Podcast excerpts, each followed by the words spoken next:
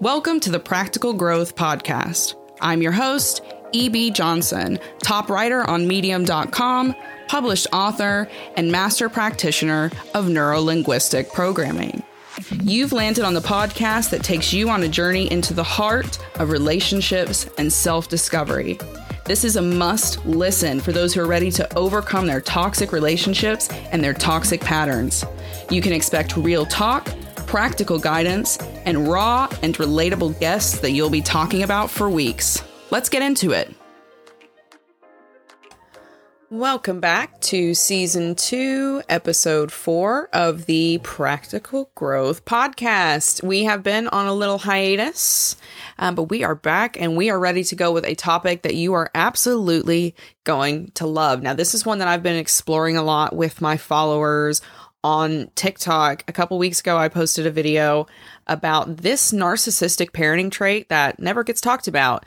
And it went through the roof. Thousands and thousands and thousands of you responded with your stories, which were just like mine. And I knew that it was really super important that we cover it today. And that's what we're going to do. Before we jump into this super tricky trait, however, I just want to give you a massive thank you, a huge thanks to everyone who has applied for my coaching program over the last couple of weeks. You guys have blown the doors off the thing. Um, so now we are on to the waiting list. So if you're interested in working with me, I do offer uh, an eight week private NLP coaching program, which is set all around recovering from narcissistic abuse and rebuilding a future in which you are control, safe, and secure. If you're ready to make intense, focus change in your life, if you're ready to improve the way you feel, learn how to regulate your nervous system and become the, you know, controller, the manifester of your own future, then you need to apply for this program. The waitlist will not be open forever. If you want to apply for that, head to therealebjohnson.com, click on working with me, and you can find the application there. Again, that is therealebjohnson.com slash working with me.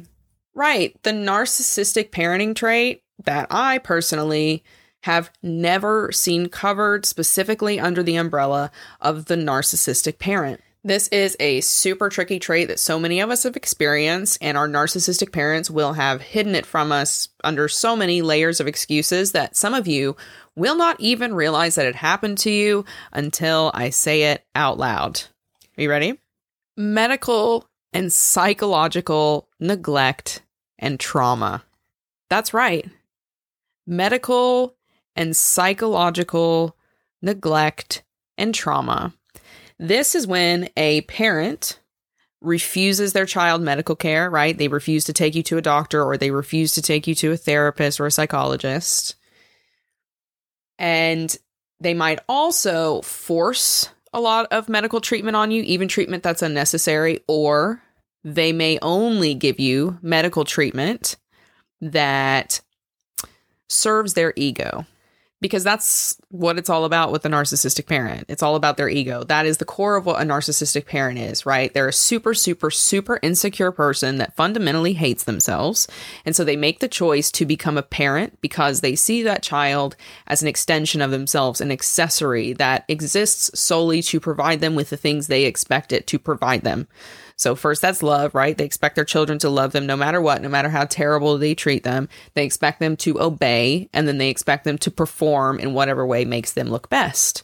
And that is also where medical treatment, medical trauma, medical neglect, psychological neglect comes in with the narcissistic parents as well. So, in the case of my mother, um, she opted as a covert narcissist for selective medical care. She would only get me medical care that made her look like a really, really good, proactive, um, cutting edge, modern mother. That's what really, really was important to her. Where some of you might have had parents who denied you medical care completely, or they might have denied you psychological care completely, or they might have only given you like superficial care. Maybe they only took you to a dermatologist.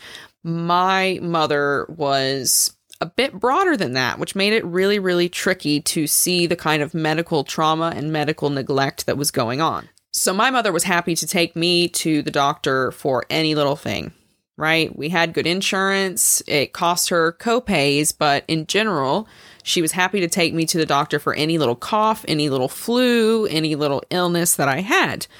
She would show up at the doctor and and immediately get involved in the conversation and she would make it seem as though she really really cared that I was sick that she had a lot of empathy for me being sick and that she was there because she just couldn't stand to see her poor daughter flushed and ill and unable to breathe. But that's not what was really going on because the core issues behind why I was ill were not being addressed right? I lived in a house that was filled with animal feces um, it was cluttered. It was filled with dust and rat waste and urine. Um, it was just not far off of the houses that you see on the program Hoarders. Unsurprisingly, this contributed to a lot of my immune system problems, and that was actually pointed out to my mother more than once, um, especially when she was finally advised to take me to an allergy doctor, which she was happy to do she was happy to show up and look nice and go to the specialist's office with her perfume on and her necklace, and we had to drive an hour to get there. But when the specialist told her that I was ill because of all the animal dander that was packed into the house from her eight cats and eight dogs and her 14 birds or whatever was happening in the house at that moment, um, she basically was like, Yeah, he's, he's a charlatan. Give her some Allegra and let's move on. There was no consideration for my actual illness, and the only treatments that she really provided were the ones that she couldn't avoid or the ones that allowed her to project herself as a great, great mother. But there was always a flip side to that, right? There was always a layer. It wasn't just about making herself look like a proactive mother, it was also about guilting and shaming me in order to control me, in order to tear me down and keep me helpless and below her. And it was also being able to project that guilt and shame to the people around her to get the pity that she needed as her narcissistic supply as a covert narcissist. And I'll, I'll explain that. So when it came to me, immediately, as soon as we left the doctor's office, I was immediately guilt tripped for any copays that had to be paid, especially if I had been sick and within a recent time window. I was guilted about any medications. Anytime we got into a fight, that was immediately thrown into my face. Well, I've paid $50 in copays for you, and I paid for this amoxicillin, and I, and I, and I, and you're terrible, right? That was always the message. And that started as young as eight years old, that started. Until the day she died, my mother threw it in my face that she took me to the doctor all the time, and she would still hound me, uh, even as an adult, to go and do superficial doctor's things that again made her look like she was a really proactive mother who was trying to get me to take care of myself, but I was just this stubborn child who just wasn't doing the right things. The even bigger kick that she got however, was being able to use that same like guilt and shame and all of that on other people. And she would even do it in front of me. She would bitch and complain to her friends about how much money she spent on me and how I was sick all the time and how she was she was also sick, but she couldn't take care of herself because she always had to take me and cart me off to all these expensive doctor's appointments with all these specialists that just couldn't figure out what was going on with my immune system. And it was all because I was living in a sewer. I was living in a sewer. Every time you flushed the toilet in my house, sewage would flood the bathroom into the hall, which was carpeted with 30 year old carpet. I had to wear boots to walk to my room because I had to sludge through sewage to get to my bedroom every day, multiple times a day. But she wasn't going to address that. She wasn't going to address that. What she was going to do instead was complain to all of her friends about what an ill child I was and what a burden I was on her and what a drain I was and how she wasn't able to provide a good life for herself because she was constantly having to take care of me, the child that she selectively brought into her life. And what's terrible about this is my story is not even that bad. For those who are here from TikTok, you are absolutely 100% aware of the video that I did on this a couple weeks ago and the overwhelming amount of responses that I got there. And so many of them were just outright medical neglect. Parents who refused to help their children, to get them care, to do what they needed to do. You guys told stories of broken bones You told stories of crazy infections that were spotted by teachers weeks or months later and reported to CPS, and that's the first and only time you got medical care. Absolutely horrendous stories. And that's fundamental to all narcissistic parents, I find. Even if there's selective medical care provided, there is still a neglect there is still a fundamental neglect, right? And you can even go back to my mom's story. Yeah, she provided that medical care. Um, but what I really needed more than anything was to be in therapy from the time I was about three years old because she knew that I had been, trigger warning, sexually abused at this point multiple times. And she knew I was living in an emotionally abusive household with mentally ill people. And I even started begging around the age of 10 to 12 years old to be taken to therapy, but I was denied that. I was denied that care. And I was denied that care. I was medically neglected, psychologically neglected, because A, I would have outed her, but B, it was just an inconvenience that she didn't want to deal with. That to her was not valuable. My mental and emotional health was not valuable to her. And when a narcissistic parent doesn't see value in something, for them, they are not going to do it. And that is why thousands of you thousands, literally thousands of you. The last time I looked at that video, it had 3,000 comments, which were primarily stories of people detailing insane medical neglect because their parents did not see value in them not being in pain, not suffering. So, why would a narcissistic parent do that? Why would a parent do that? Why would they do that? Well, for the narcissistic parent, the first primary reason is ego. They're only going to supply care which aligns with the projection that they are trying to project. So, if your narcissistic parent is someone who's really trying to project the image of a proactive and like super mom through toxic enmeshment, then yeah, she's going to show up and take you to the local doctor whenever you're running a fever or you catch swine flu because that one's pretty obvious and allows her to, you know, swan about and parade what a good mom she is. It's important to remember, though, that even though our narcissistic parents hurt us from this place of ego, right? This desire to project this image, that projection doesn't come from an actual sense of arrogance, even if that's what happens on a, on the top surface, right? The superficial level. Fundamentally, what it comes down to is they are so insecure about who they are as a person that they have to project this image, right? They have to. Otherwise, their ego is destroyed. And that's the core of who they are as a narcissistic parent. So that's why our medical care becomes selective or it gets dropped at all. It all comes back to that insecure, superficial ego that they're so beholden to that they are continually trying to outwardly, externally validate. And that's what leads a lot of them into enmeshment, which is another reason. And this is especially applies to anyone like me who had a parent that gave them selective medical or mental and emotional treatment, right? The enmeshed family the enmeshed toxic family is the one that's usually the hardest to see. So, a lot of us, when we step away from our super abusive, super toxic families, we're like, how did I not see that? How did I not know? Well, it's toxic enmeshment, which involves a couple of different layers. So, one, it involves parents or people on top of the power structure who project themselves as being highly involved, highly attuned, highly bonded and deeply emotionally connected to their children or their family. But then on the next level, that also requires behind closed doors a total dissolution of boundaries. There is no privacy in this family. No one is allowed to be an individual or think as they want to think. What really happens in this family is that whoever is on top of the power structure controls all thought, all behavior, and anyone that steps outside of that is going to be punished. But instead of acknowledging that that's what's happening, it's all just projected again, right? It's this kind of like gaslighting behavior where you're told, well, no, we're not dissolving your boundaries. We just really care about you and we really want what's best for you. And we fundamentally know what that is no matter what. And you are not to question it. You are just to follow it and go along.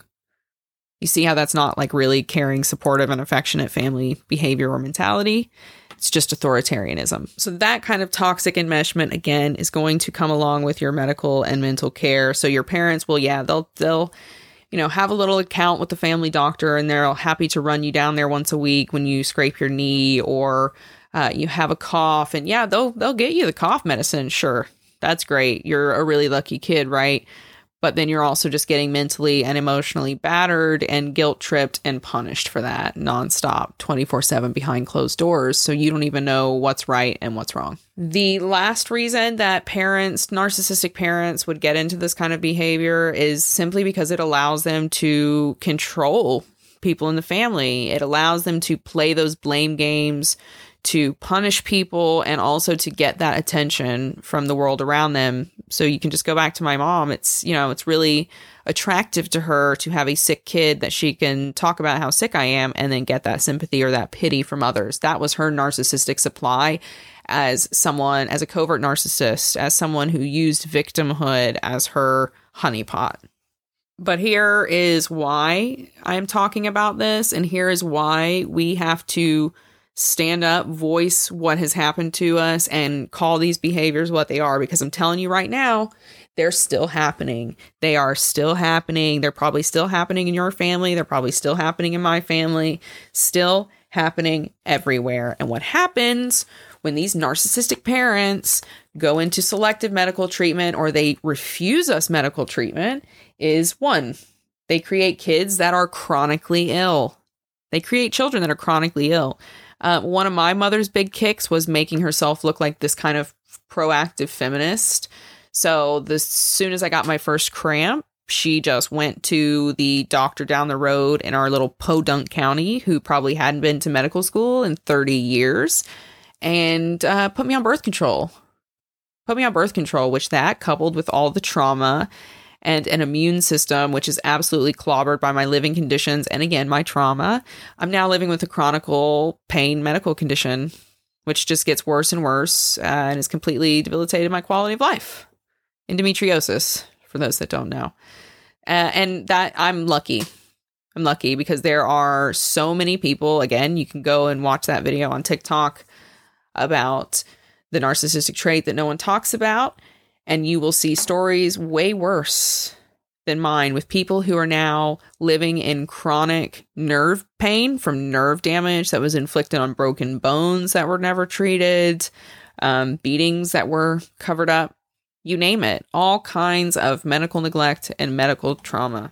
And, you know, that little slip up and a parent who doesn't know how to emotionally control themselves or a parent who just doesn't care about their kid, it dooms us to an entire lifetime of living in pain, of living in hardship without resources. And what do you think happens to someone like that who then has children? They perpetuate trauma.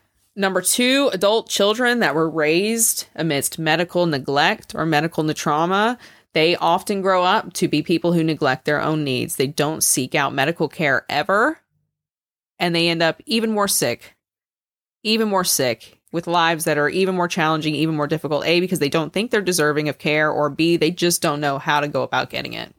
You can also end up with kids who are hypochondriacs. Um, this is something that I kind of think about sometimes because my mother was so willing to get medical care for little superficial things. I'm always like, oh gosh, should, is that, should I go and look at that? Is that, I have a real medical anxiety. I have a real medical anxiety. And for some people, that can work all the way up into hypochondriac type of behavior. It is also not uncommon to see people who then get themselves onto a self sacrifice platform, right? You'll see the children who grew up with medical neglect or medical trauma. They will basically end up perpetuating their parents' cycles by sacrificing themselves and getting everyone else treatment in their family. So maybe they are really proactive with their kids and they get their kids a lot of medical treatment, but then they just end up kind of throwing it up in everyone's face as self sacrifice. And then they end up just repeating the patterns, repeating the loops of their narcissistic parent. Last but not least, you also get children who learn how to resent their family and resent trusted, close loved ones. Because really, let's think about you grow up and realize that your parents did not take care of you the way they were supposed to take care of you. What is that going to do to your trust issues with everyone else around you in your life?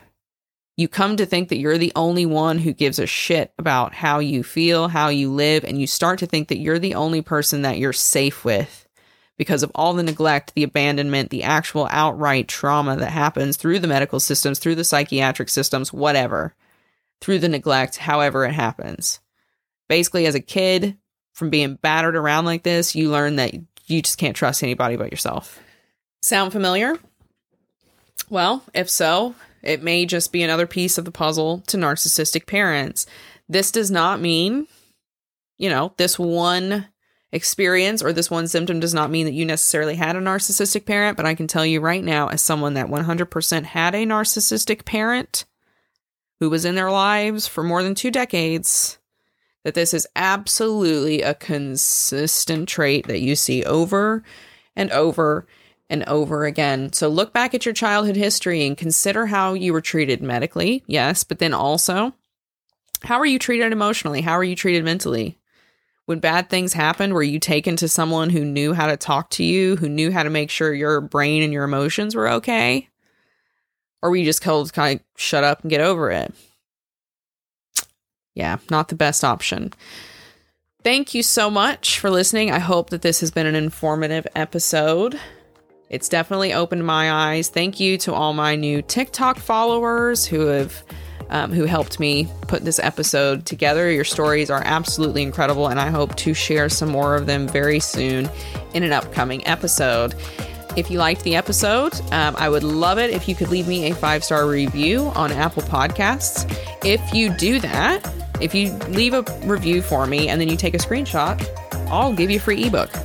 Right? That's all you got to do. Just take a screenshot of your five star review um, you can email it to me, admin at therealebjohnson.com, and I'll send you a free ebook. It really is that simple. Thank you again for listening. Thank you for following. And thank you so much to all my new TikTok followers. We will be back next week with an episode, and I really can't wait. We've got some cool guests coming up this season for you. So until next time, be good, keep your heads up, and keep moving. Bye bye.